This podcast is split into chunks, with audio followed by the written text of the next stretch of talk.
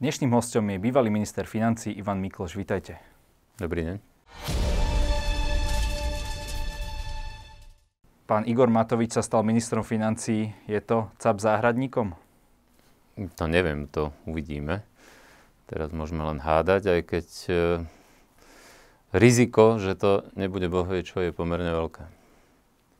Považujete ho aj vy za finančného analfabeta?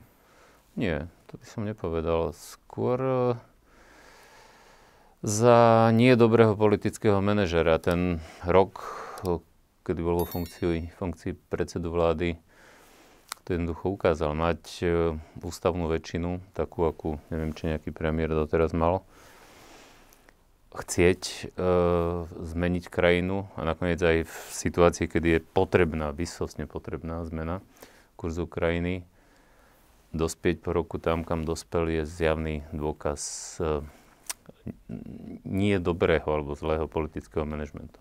Len asi mal ten mandát toho byť premiérom, to, že teda po roku uh, bola tá veľká kríza, kedy sa musel vymeniť, to potom prišlo. Ako by ste to, ako by to bolo podľa vás ideálne vyriešiteľné? Malo toto vôbec nejaké ideálne riešenie? Nemalo, pretože Igor Matovič, či už by odišiel z vlády úplne do parlamentu, by ostal predsedom najsilnejšej politickej strany, v ktorej zjavne má veľmi silnú pozíciu, ako sme videli podľa priebehu tej poslednej krízy. No ale to, čo sa udialo, je zrejme ešte e, horšie, alebo je to spojené s väčšími rizikami. To, že neodišiel, vlastne stal sa podpredsedom vlády a ministrom financí. A už dnes teraz, keď tu sedíme, tak je v Moskve a vybavuje Sputnik, čo nemá nič spoločné s agendou podpredsedu vlády a ministra financí. Tak takže zjavne, to chce dotiahnuť. Takže obávam sa, že skôr zjavne si bude robiť v tej vláde, čo bude chcieť. Čiže nebude si plniť tie povinnosti, ktoré má. No neviem, ale všetko, všetko zatiaľ nasvedčuje tomu, že nie. A všetko na, zatiaľ nasvedčuje tomu, že Igor Matovič svoje správanie nezmenil. Lebo na to, aby to mohlo fungovať inak, nevyhnutným predpokladom toho by bolo, že Igor Matovič zmení svoje správanie. Že namiesto eskalovania sporov a Mm, takéhoto politického mismanagementu a pomstichtivosti proste začne hľadať zhodu, dohodu, bude sa venovať tomu, čomu sa má venovať. No už z tých prvých dní, aj prvé dní je vlastne vo funkcii ministra financí sa nezdá, že by tomu tak malo byť. Ja by som bol veľmi rád, keby to tak bolo. Ja som veľmi dúfal, nie len ja určite, pretože krajina potrebuje zodpovednú a kompetentnú vládu. Vy ako politický matador ste zažili teda toho veľa. Mňa zaujíma, prečo práve tí lídry, povedali ste, že Igor Matovič má veľmi silnú pozíciu v rámci toho klubu, aj keď uh, tá dôvera u verejnosti mu veľmi poklesla. Takto isto mohol, by som mohol dať paralelu s Robertom Ficom, ktorého tiež klub podržal, stále bol teda predsedom strany, aj keď uh, musel opustiť vládu. Prečo práve tí lídry v tých stranách majú takú silnú pozíciu? Prečo tí straníci nevidia to, možno čo vidí tá krajina okolo? No, majú tú silnú pozíciu, pretože pokiaľ je ten líder strany aj najpopulárnejším politikom strany, čo vo väčšine prípadov tak býva, tak veľká časť tých poslancov, ktorí sú tam, sú tam vďaka nemu. A o to viac, ak je to strana ako strana Igora Matoviča, keď išlo s veľkej časťou absolútne neznámych ľudí, ktorí sa tam dostali len vďaka tomu, že ich Igor Matovič na tú kandidátku zapísal.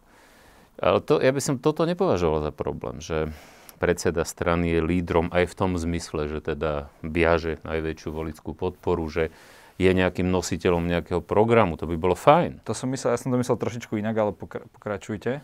No, to by bolo fajn, ale hovorím, hlavný dôvod a špeciálne u strany Olano je práve tento, že väčšina tých ľudí si uvedomuje, že sú tam len vďaka Igorovi Matovičovi a že, už ta, a že ak tam nechcú byť e, posledný krát, prvý a posledný krát, Navyše, ak nechcú, aby boli predčasné voľby, čo nechcú a chcú aspoň tie 4 roky tam byť, a ak chcú tam prípadne byť ešte ďalšie volebné obdobie, tak vedia, že to bude závisieť len od neho. V takom type strany, aké je Igor Matovič predsedom, to bude záležať len na ňom, či budú na zvoliteľných miestach alebo nebudú. Vy ste spomínali, že sú tam vďaka nemu, to je nepopierateľný fakt, ale ľudia veľmi rýchlo zabudajú, nie, na takéto veci.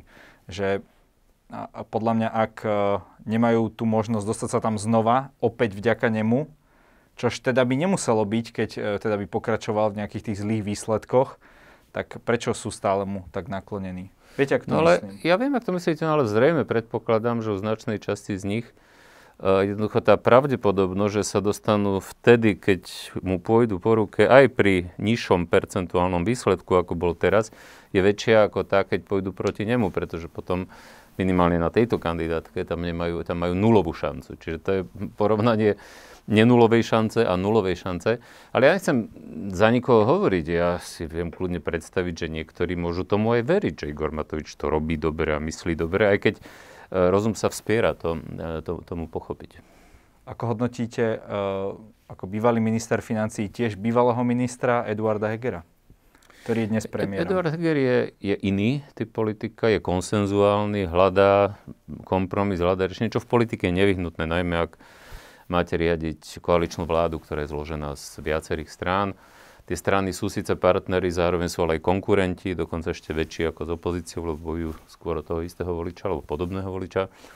Čiže Eduard Heger zjavne je osobnostne vybavený o mnoho lepšie na to byť premiérom. A nakoniec o tom svedčí aj to, že všet, všetky tie strany sa zhodli na tom, že teda ak to Igor Matovič nebude, alebo že to aj nemôže byť podľa dvoch minimálne z tých štyroch strán, takže by to mal byť práve Eduard Heger. Problém Eduarda Hegera je, že on nemá tú politickú váhu a silu, ktorú má e, Igor Matovič, pretože aj on je tam vďaka Igorovi Matovičovi. A zdá sa, že aj v tom ich vzťahu je pomerne, pomerne submisívny, teda pomerne podriadený premiérovi. Čo ale samozrejme neznamená, že to tak musí byť aj do budúcna, pretože ak, e, ak by Lebo to máte tak, že ak by Eduard Heger bol úspešný v pozícii predsedu vlády, to by logicky zároveň znamenalo, že jeho osobná popularita porastie, jeho politická váha a aj šanca, že on môže byť nositeľom či už v rámci tejto strany alebo v rámci inej strany, čo sa stalo v prípade Pellegriniho, potom môže byť tým výťahom k tým pozíciám. Ja som to ale myslel skôr e, z toho hľadiska, ako hodnotíte z tej finančnej stránky, ako, ako riešil, riadil to ministerstvo financí. Zjavne počúval odborníkov, čo je dobré. Ten e, dokument, ten najdôležitejší dokument, e, plán obnovy, je sám o sebe pripravený dobre, ale ten robili odborníci, čiže to až také prekvapenie nie je. Musím ale povedať, že nejak hodnotiť jeho schopnosti ako ministra financí zatiaľ nie je veľmi na základe čoho, pretože čo sa týka rozpočtu a uzdravania verejných financií, každý rešpektoval, že je pandémia, je koronakríza, musíme mať väčšie výdavky, musíme mať deficit, že nemusel sa ukázať ešte z hľadiska tohto, akú má schopnosť aj pri manažovaní, aj pri politickom vyjednávaní príjmania ťažkých opatrení z pohľadu verejných financií. Hej. To ešte len príde. Čo sa týka toho fondu obnovy, na jednej strane som povedal, ten dokument je, je veľmi dobrý. On, e, Eduard Heger, tak ako ja ho vnímam, je človek e, nielen konsenzuálny a schopný príjmať kompromisy, ale, ale počúva odborníkov, čo je, čo je dobré. Len zase, to je skôr tá odborná stránka, kedy to môžete dať na tých odborníkov. Tá stránka politická to ešte len príde, pretože tie ciele a tie nástroje, ktoré v tom pláne obnovy sú, bude nesmierne ťažké politicky manažovať, presadiť z hľadiska toho, že nebude dostatočná politická vôľa, že budú rôzne záujmy, rôzne názory, že sa bude musieť ísť aj do nepopulárnych opatrení a že bude protitlak proti tomu. A tam sa ukazuje e, tá skutočná efektívnosť, pretože politikov, pretože reformy sú takmer vždy o mnoho viac politický ako technický alebo odborný problém. Tá odborná časť je tým dokumentom, ktorý samozrejme sú voči nemu mnohé iné názory, lebo všetké zájmy nikdy nevyhoviete všetkým. Ale z hľadiska odborného je ten dokument v poriadku, len problém bude, že je to nevyhnutný, ale nepostačujúci eh, predpokladať a len, len, len menšia časť problému je tým vyriešená. Tá oveľa väčšia časť je práve ten politický manažment a politické presadenie toho, čo tam je. A toto sa ešte hodnotiť nedá, pretože sa ešte e, neimplementuje v praxi a ešte sa ani neschválil. Momentálne ja, e, čo vnímam, tak jediná taká zásadná reforma e, je reforma súdnictva. Nevidím žiadnu inú takúto veľkú reformu, ktorá by teraz bola na stole u tejto vlády. No na tom príklade vidíte, ešte boli pokusy, ten zákon o stavebnom konaní a o verejnom obstarávaní. No tak to som ale, až no, tak nebral no, len, potaz, no len pokusy, lebo... no, hovorím pokusy, no ale nakoniec, aj keď hovoríme o tej súdnej reforme, tak ja tiež si myslím, že ministerka Kolíková je jedna z najschopnejších minister. Ja osobne si myslím, že Ivan Korčok a pani Kolíková sú, sú najschopnejší členové vlády. Ale na druhej strane tam musím povedať, že tiež vnímam trošku podcenenie tej prípravy, najmä z hľadiska tej komunikácie s tými dotknutými. Lebo keď sa vám všetci postavia proti, a najmä s tým, že, že to nebolo s nimi dostatočne odkomunikované, tak to je problém. To, že je odpor proti zmene, to je prirodzené, to sa, to sa dá čakať. Ale vy musíte odkomunikovať čo najlepšie, aby nemali argument, že ani to s nami nikto neprebral, ani sa s nami nikto neradil, nikto sa nepýtal na náš názor. A potom musíte dosiahnuť aj jednotu v tej koalícii a presadiť to. Ale musíte aj vedieť rešpektovať niektoré tie pripomienky, výhrady alebo návrhy iné, ak sú oni e, opodstatnené a zreteľahodné. Čiže len toto ilustruje, a ja som preto spomenul aj ten zákon o verejnom obstarávaní a ten stavebný zákon, že to sú príklady, a to sú len tri z reforiem, ktorých musia byť desiatky. A ilustruje to, aké to bude ťažké. Lebo to nestačí, že minister si povie, že bude to takto. To treba odkomunikovať, to treba vydiskutovať, to treba vycizelovať a potom veľmi často pretlačiť proti odporu. A na to musí byť ale jednotná koalícia. Ako náhle tam máte, niektoré z tých vecí budú nepopulárne, ako náhle budú niektorí členovia koalície chcieť byť stále pekní, a nerobiť nepopulárne veci, tak vám to neprejde. Väčšina tých reforiem totiž musí prejsť v parlamente. Ešte sa vráťme k tomu Eduardovi Hegerovi. Keď bol u nás v relácii, pýtali sme sa ho na, na vec, ktorú vyčíta vláde veľa ľudí a to je nedostatočná pomoc hospodárstvu a rôznym tým sektorom.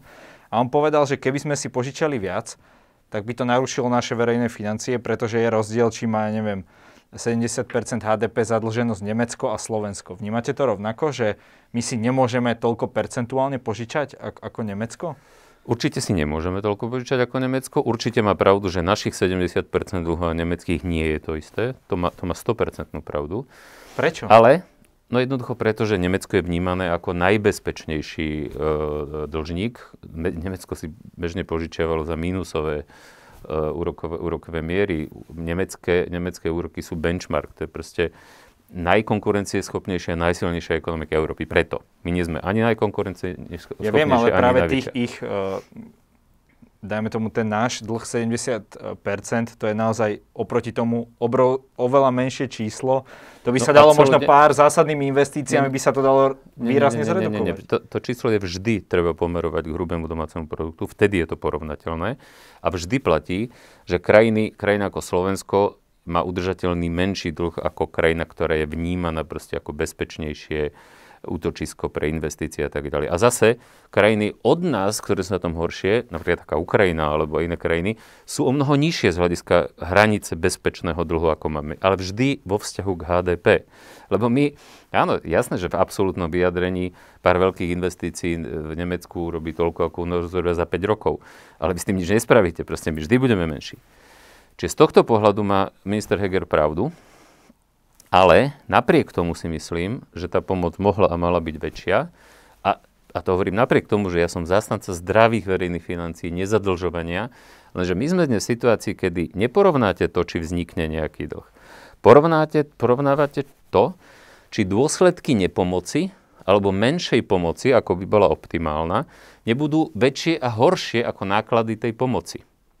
A pokiaľ sa to teda vyčísluje, tak niekde priemer EÚ je okolo nejakých 5% HDP, čo doteraz išlo. My sme niekde na 2,5 až 3%. Čiže my sme menej ako je ten priemer.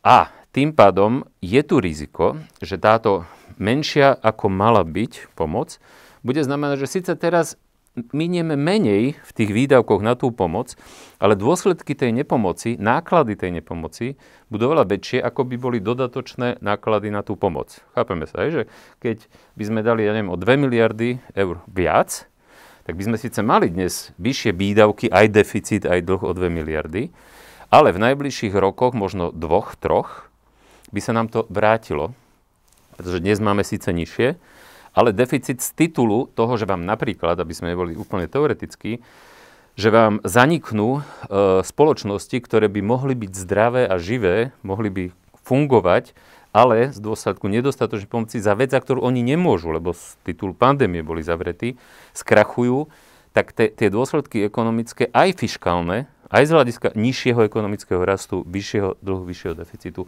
môžu byť väčšie. No a, ale jeden, jeden, jeden problém je tam ešte a to je problém, že nestačí vynaložiť peniaze ale aj dobre vynaložiť peniaze. Aby sa dostali k tým, ktorí naozaj sú postihnutí tými opatreniami a nie špekulantom, ktorí E, napríklad na čierno fungovali a ešte dostanú peniaze. No ale tam no, zase, títo majú práve oveľa zase, stiažené, nie? Keď tam, fungovali na čierno, že nemôžu vykázať takú stratu a tak ďalej. No, no počkaj, keď niekto funguje na čierno a funguje mimo oficiálneho účtovníctva, tak čo, on vykáže stratu? On vykáže stratu, že nemal žiadny príjem, ale v skutočnosti mal. Tu je ten problém, že pokiaľ nemáte efektívny verejný sektor, e, verejnú správu, pokiaľ máte deformované pravidla, aj tie formálne, aj tie neformálne, pokiaľ príjmate opatrenia, ale nikto ich nevynúcuje a nedodržiava, tak je to problém, pretože vy potom to neviete urobiť spravodlivo. Vy neviete pomôcť tým, ktorí naozaj, lebo ak niekto, príklad zase konkrétny, ak niekto zavrel reštauráciu a naozaj nevykonáva žiadnu činnosť, tak má nejaké náklady, lebo náklady viete znižiť, ale neviete na nulu, ale nemá, má nulové príjmy. Ak niekto formálne má zavreté, ale funguje, ale zase napríklad len v keši, tak on tiež vykazuje, že, že má nulové príjmy a pritom v skutočnosti má príjmy. Ja len tým chcem povedať, že to, to neviete úplne vždy odlišiť. A my sme v pozícii, kedy, aj preto, že nie sme americká ekonomika, nie sme nemecká, nemáme na to, aby sme pomáhali plošne, aby sme teda vrtulníkom rozhádzali peniaze. Musíme adresne. Ale na to, aby ste adresne pomáhali, musíte mať aj efektívny verejný sektor, musíte mať aj efektívnu vládu, aj príjmať rozumné pravidla, čo najjednoduchšie, kontrolovateľné a vymožiteľné. Ale to žiaľ Bohu nie je náš prípad. No, predstavitelia vlády hovoria, napríklad aj e, už zmienovaný e, predseda vlády Heger, že tú ekonomiku sme zachránili celkom dobre, že nám nepoklesla možno tak, ako v iných štátoch eurozóny. Čo vy na to? No No nie, nie, to si vôbec nemyslím. Ona takto, nepoklesla toľko, ako poklesla v Španielsku alebo v Taliansku, alebo v Chorvátsku možno, len to sú krajiny, ktoré sú bytosne závislé od cestovného ruchu a mali tam oveľa horší priebeh v roku 2020, keď sa bavíme o roku 2020, najmä na jar, kedy u nás pandémia takmer nebola. Čiže to, že sme mali menší pokles, ako sa pôvodne predpokladalo, to je pravda. Ale ten menší pokles máme len preto, podľa môjho názoru, že ten najväčší pokles bol v druhom štvrte roku, keď sa vlastne zavrela celá ekonomika, ale potom sa veľmi rýchlo oživila ekonomika. Čiže to malo tvar písmena V, už leto bolo a, a ja viem, do, do jesene to, to nabehlo, čiže aj časť odloženej spotreby z druhého štvrť roka sa realizovala v treťom štvrť roku a potom prišiel znovu druhá vlna, tretia vlna. Hej? Čiže my sa nemôžeme porovnávať s krajinami, ktoré mali o mnoho ťažšiu prvú vlnu, lebo my sme ju v zásade ani, ani nemali. Lockdown sme mali, ale z hľadiska počtu mŕtvych a nakazených sme, e, sme mali 9 mŕtvych do, do, do nejakého augusta. A, a nemôžeme sa teda porovnať s krajinami ako je Taliansko, alebo, alebo Španielsko, alebo Chorvátsko, ktoré mali oveľa ťažší priebeh, dôsledky, aj náklady nevyhnutné a aj z hľadiska toho, že veľká časť ich príjmov je z cestovného ruchu. Čiže to, aké ako efektívne sme to celé zvládli, aj z hľadiska medicínskeho, aj z hľadiska ekonomického, to je veľmi predčasné dnes ešte hovoriť, lebo to bude treba naozaj hĺbšie analýzy, ktoré ukážu aj porovnanie také, ktoré bude porovnateľné, lebo nie všetko je, je porovnateľné. Tak jedna z tých vecí, ktorá možno aj pomohla, bolo to ľudovo povedané tlačenie peňazí. Očakávate teraz e, nejakú vlnu inflácie? To je to, čo je obrovská veľká neznáma, kde sa nezhodnú ani najrešpektovanejší ekonomovia sveta, kde dokonca pred hrozbou vyššej inflácie, ale tým si netreba predstavať hyperinfláciu, teda ak sa bavíme o vyspelých krajinách, ale pred hrozbou vyš, vysokej, príliš vysokej inflácie napríklad varuje aj Larry Summers, čo bol minister financí v, po vláde mm, myslím, že ešte, ešte, ešte Clintona a potom poradca, šéf, ekonomických poradcov Obamu. Čiže človek, ktorý nikdy nebol tým rozpočtovým jastrabom, ktorý by, ktorý by on, on pra, naopak, on bol vždy ekonom, ktorý že treba podporovať ekonomiku aj menovou a rozpočtovou expanziou. A napríklad on varuje, že to môže spôsobiť vyššiu, vyššiu infláciu. E, priznám sa, že neviem, lebo, lebo nie sú na to vôbec jednotné názory. Väčšina e, tých analytikov komerčných bank a komerčných analytikov si myslí, že nie. Že zatiaľ to, to nehrozí. Ale už taký, ja neviem, sedliacký zdravý rozum hovorí, že do nekonečna to nemôže takto fungovať. Proste do nekonečna vám nemôže dlh, lebo zásadný problém z tohto modelu, ktorým už svetová ekonomika funguje od roku 2008, od tej globálnej finančnej krízy, je, že dlh, a teraz máme na mysli aj verejný, aj súkromný a celosvetový globálny, rastie o mnoho rýchlejšie ako ekonomický rast. Čiže skôr či neskôr to, to narazí proste na tie, hranice. A samozrejme, že zvýšenie inflácie by znamenalo zároveň zvýšenie úrokových mier. A zvýšenie úrokových mier pri takom obrovskom dlhu znamená neschopnosť ten dlh splácať. Ale kedy, kedy to, že, to, že dlhodobo je takýto model neudržateľný, je si myslím niečo, čo, čo môže povedať, že je. Kedy dôjde k tomu vyčerpaniu hraníc takéhoto spôsobu fungovania je veľmi ťažké povedať. A ako k nemu dojde? Ten dlh, eh, bavíme sa o štátnom dlhu, majú mnohé štáty. Častokrát je to tak, že tie vyspelejšie majú ešte väčšie dlhy, aj teda v pomere eh, k HDP ako tie eh, menej vyspelé. Kedy sa toto skončí, alebo ako z tohto cesta von môžeme my vlastne takto sa zadlžovať, alebo tie štáty do nekonečna? Sú v zásade dve alebo tri, základné sú dve, dve cesty. Môžete, tri.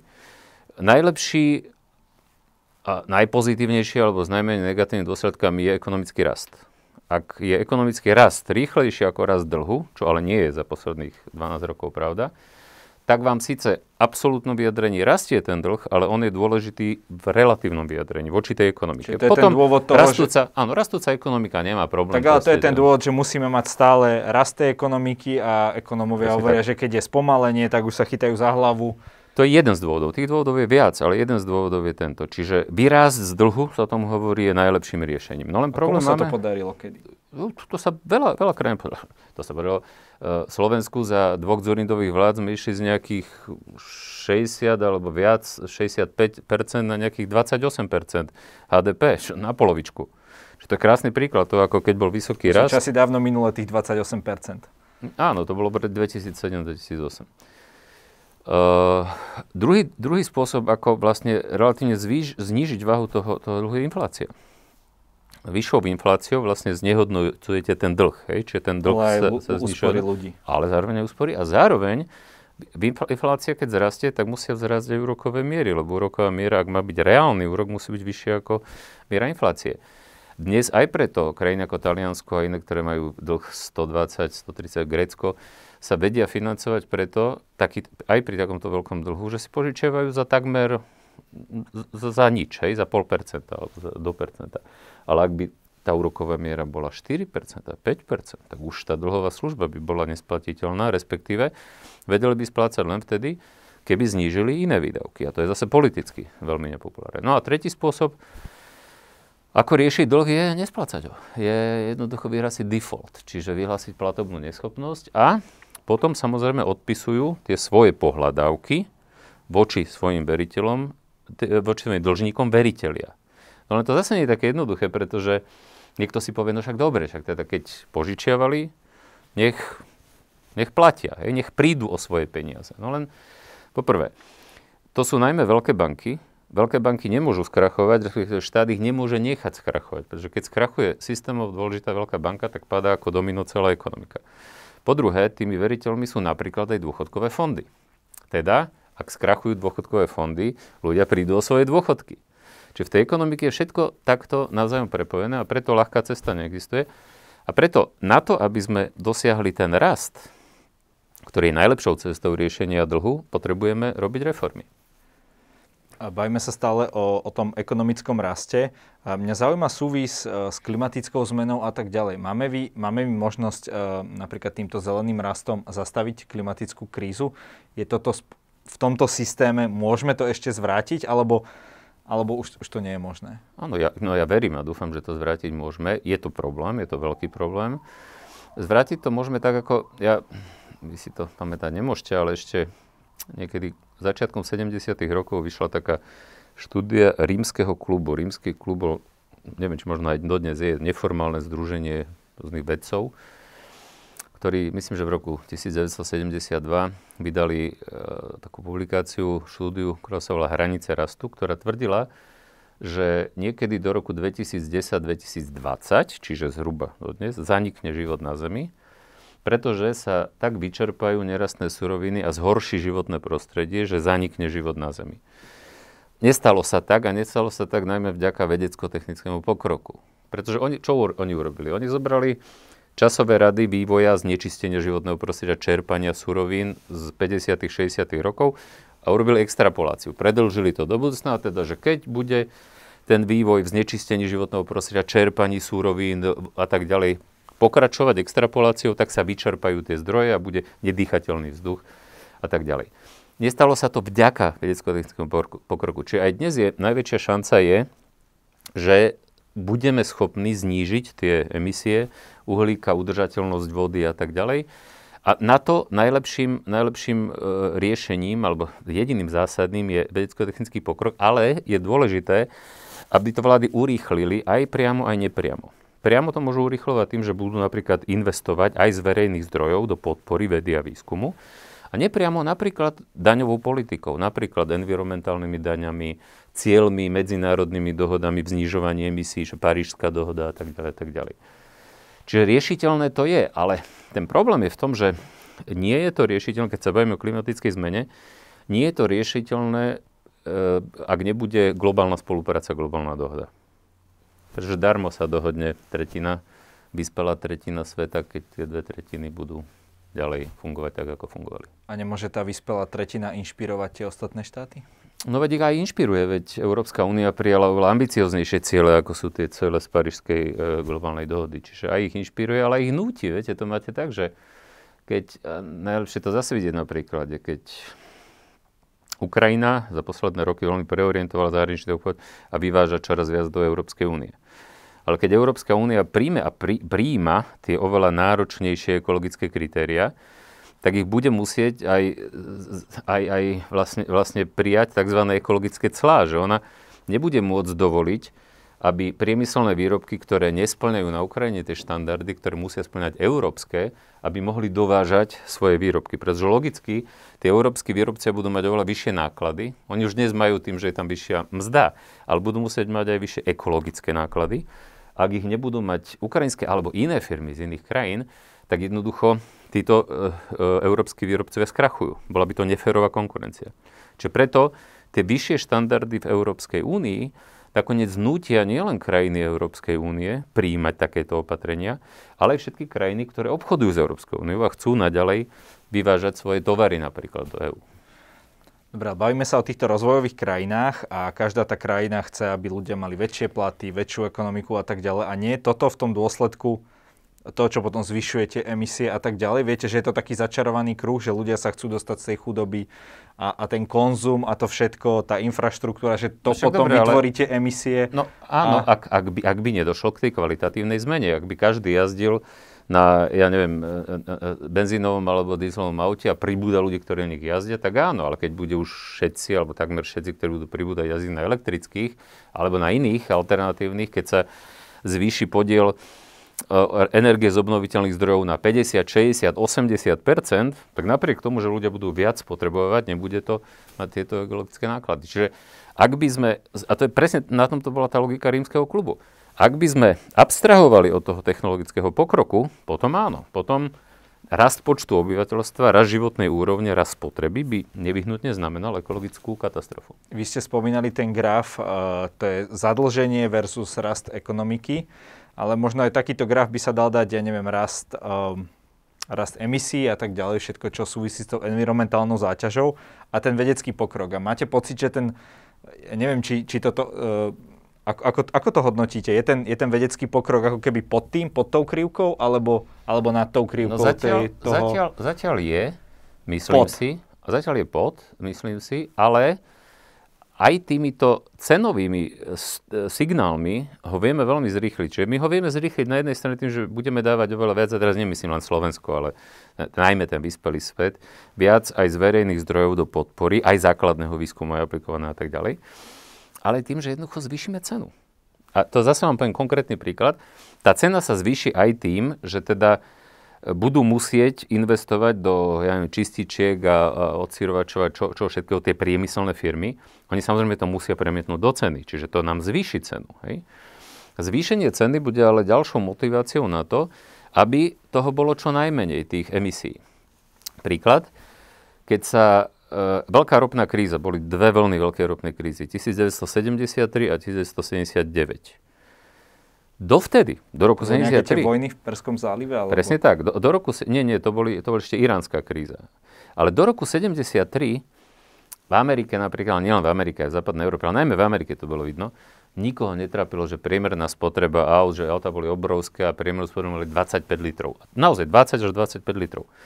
Potom zrazu prišla ropná kríza, ceny ropy vyskočili ale že mnohonásobne vyššie. Vtedy Američania ešte nemali svoju e, tú šelfovú ropu, čiže oni boli, boli vlastne odkázaní na dovoz Perského zálivu a tá kríza zvýšila ceny. Toto bolo obrovským stimulom na technologický pokrok a vývoj úspornejších motorov do automobilov a v priebehu niekoľkých rokov išla priemerná spotreba z tých 20 litrov na menej ako 10 litrov.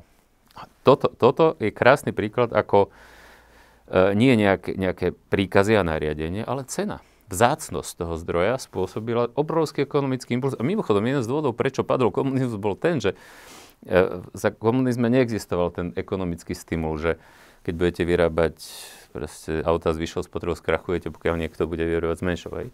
A dovážali sme ropu zo Sovietskeho zväzu za 5-ročné klzavé príjme, čiže s oneskorením sa u nás prijavil ten nárast tej ceny ropy. Takže cena je strašne dôležité, ale trhová cena hrá strašne dôležité. No a keď hovoríme o ekologickej udržateľnosti, je veľmi dôležité, aby cena obsahovala aj náklady na opatrenia, ktoré zabezpečia udržateľnosť ekologickú. Otázka Lebo je, ju... či ju budú tí zákazníci chcieť platiť, či si potom nevytvoria alebo nenakúpia skôr ten produkt, kde tá... No, no ale to je úloha práve vláda, regulácia. Na tom príklade s Ukrajinou som vám ukázal, že jednoducho e, Európska únia bude musieť, ak tie iné krajiny mimo Európskej únie nezavedú podobne prísne štandardy pre svojich výrobcov, tak Európska únia bude musieť zaviesť ekologické clá. A to bude úplne opodstatnené. To nikto nebude môcť Európskej únii vyčítať. A tá colná vojna tu už je, nie? Medzi Amerika, Čína a tak ďalej. Nemám niečo, pocit, že to úplne ale to je pomáha niečo iné. To je, to je niečo svetovému iné. obchodu. Jasné, ochranárske opatrenia nikdy nepomáhajú.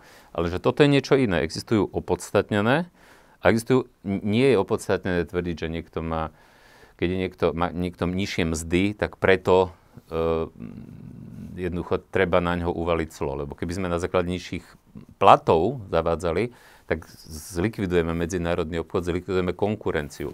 Čo treba rozlišovať, čo je nekalá konkurencia a čo je konkurencia, ktorá je potrebná a, a normálna.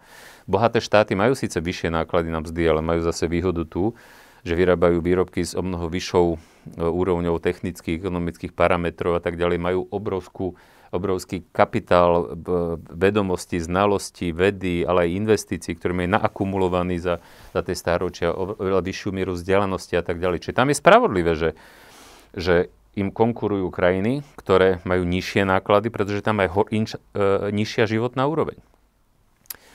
Lebo oni majú síce nevýhodu vysokých nákladov ceny práce, ale majú zase iné výhody, ktoré tie krajiny nemajú. Ale keby sme toto chceli povedať o ekologických parametroch, povedať, no tak dobre, tak to je nespravodlivé, keď my budeme nutiť Číňanov Ukrajincov, aby oni znižovali, znižovali emisie, však to je ich vec, však my si znižme, keď my chceme, no ale to, toto, toto nie je ten typ argumentu, pretože ak budeme my znižovať a oni nebudú, tak nielen, že naše podniky skrachujú a nemajú šancu konkurovanie najmenšiu, ale nevyriešime ten problém tej, tej klímy, ktorý, ktorého náklady neriešenia ponesú všetci. Aj tí, ktorí príjmú opatrenia na znižovanie, aj tí, ktorí nepríjmú. Takže my môžeme donútiť eh, tých najväčších znečisťovateľov, ako je napríklad Čína, prípadne myslím, že ešte stále aj USA, tými nejakými našimi dohodami, že keď chcete s nami obchodovať, pre nich to bude dostatočne zaujímavé, aby teda tie výrobky mali teda v sebe aj tú nejakú ekologickú hodnotu. My ich nemusíme nutiť, lebo chvála Bohu po zmene eh, prezidentskej administratívy Spojených štátov amerických, Spojené nie, štáty ale myslím, že v Číne... ale Čína pristúpila tiež. U Číny je skôr otázka, otázka dodržiavania tých dôhod a naozaj, naozajstnej vymožiteľnosti. Ale keď sa, keď sa bavíme o tých globálnych dohodách, tak tie plniť sa zaviazali všetci. Keď ale Európska únia pôjde rýchlejšie a navyše bude niečo robiť, tak bude na jej rozhodnutí, do akej miery bude vyžadovať aj od iných, ktorí budú chcieť e, k nej vyvážať. A to je politické rozhodnutie, ktoré ale má svoje rácio, ktoré nie je obchodnou vojnou v tom zmysle, že ničí vlastne tú globálnu konkurenciu. Ešte poďme k jednej téme. E, vy ste robili poradcu na Ukrajine. Do akej miery nám môže pomôcť ako Slovensku nejaká ekonomická spolupráca s Ukrajinou? E, zrejme neprebieha v takom množstve, ako by mohla. No nielen, že neprebieha v takom množstve a nielen z ekonomického hľadiska, aj, aj to, to politické hľadisko. Pozrite sa, keď ide Igor Matovič, ktorý bol doteraz premiérom a teraz je podpredsedom vlády ministrom financií a predsedom najsilnejšej koaličnej strany, vyjednávať do Moskvy e, ohľadne vakcíny, ktorú Rusko naozaj používa na rozvracanie e, Európskej únie, alebo keby ju nepoužívalo ako, ako zbraň e, politickú a geopolitickú, tak by dávno požiadalo o registráciu Európskej liekovej agentúry.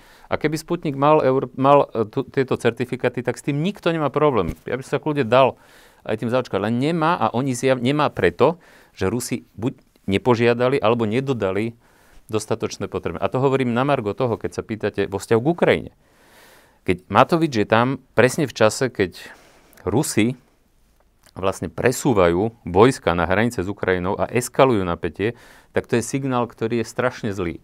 Ktorý samozrejme, že nás aj poškodí práve z hľadiska vzťahov s Ukrajinou. A Ukrajina je náš bezprostredný sused a Ukrajina je veľká krajina, veľká ekonomika. Ten potenciál Ukrajiny, ak sa tam naozaj urobia, a už sa robia reformy, ak sa dokončí, ak Ukrajina sa integruje, bude obrovský. Východnému Slovensku by nič nepomohlo viac ako to, keby Ďalnica. sa Ukrajina, nie, ako ke, keď sa Ukrajina integruje do Európskej únie, keď sa otvoria hranice aj ekonomické, aj iné. A presne, aby sme neteoretizovali, ešte, ešte za komunizmu bol východ Rakúska, líšky dávali, dávali tam dobrú noc, proste to bolo, to bolo naozaj okrajové, periférne územie. Ten rozvoj celej rakúskej ekonomiky, aj rakúskej, aj iných, ale najmä toho regiónu prihraničného, bol naštartovaný najmä tou integráciou.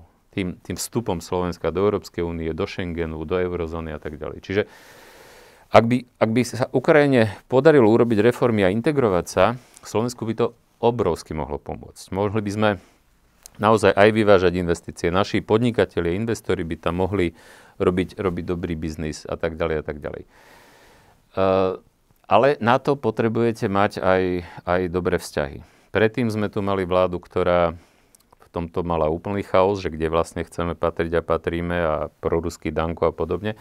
Teraz máme vládu, ktorá síce deklarovala jasne svoju prozápadnú orientáciu a teda aj pomoc alebo podporu Ukrajine v jej ambíciách, vlastne tých euroatlantických. No ale zároveň tu máme túto kauzu a tento problém, ktorý som práve spomínal. Čiže my, my tú našu blízkosť, a blízkosť musí povedať nielen geografickú, ale blízkosť aj historickú, kultúrnu, jazykovú, my žiaľ Bohu nevyužívame takmer vôbec.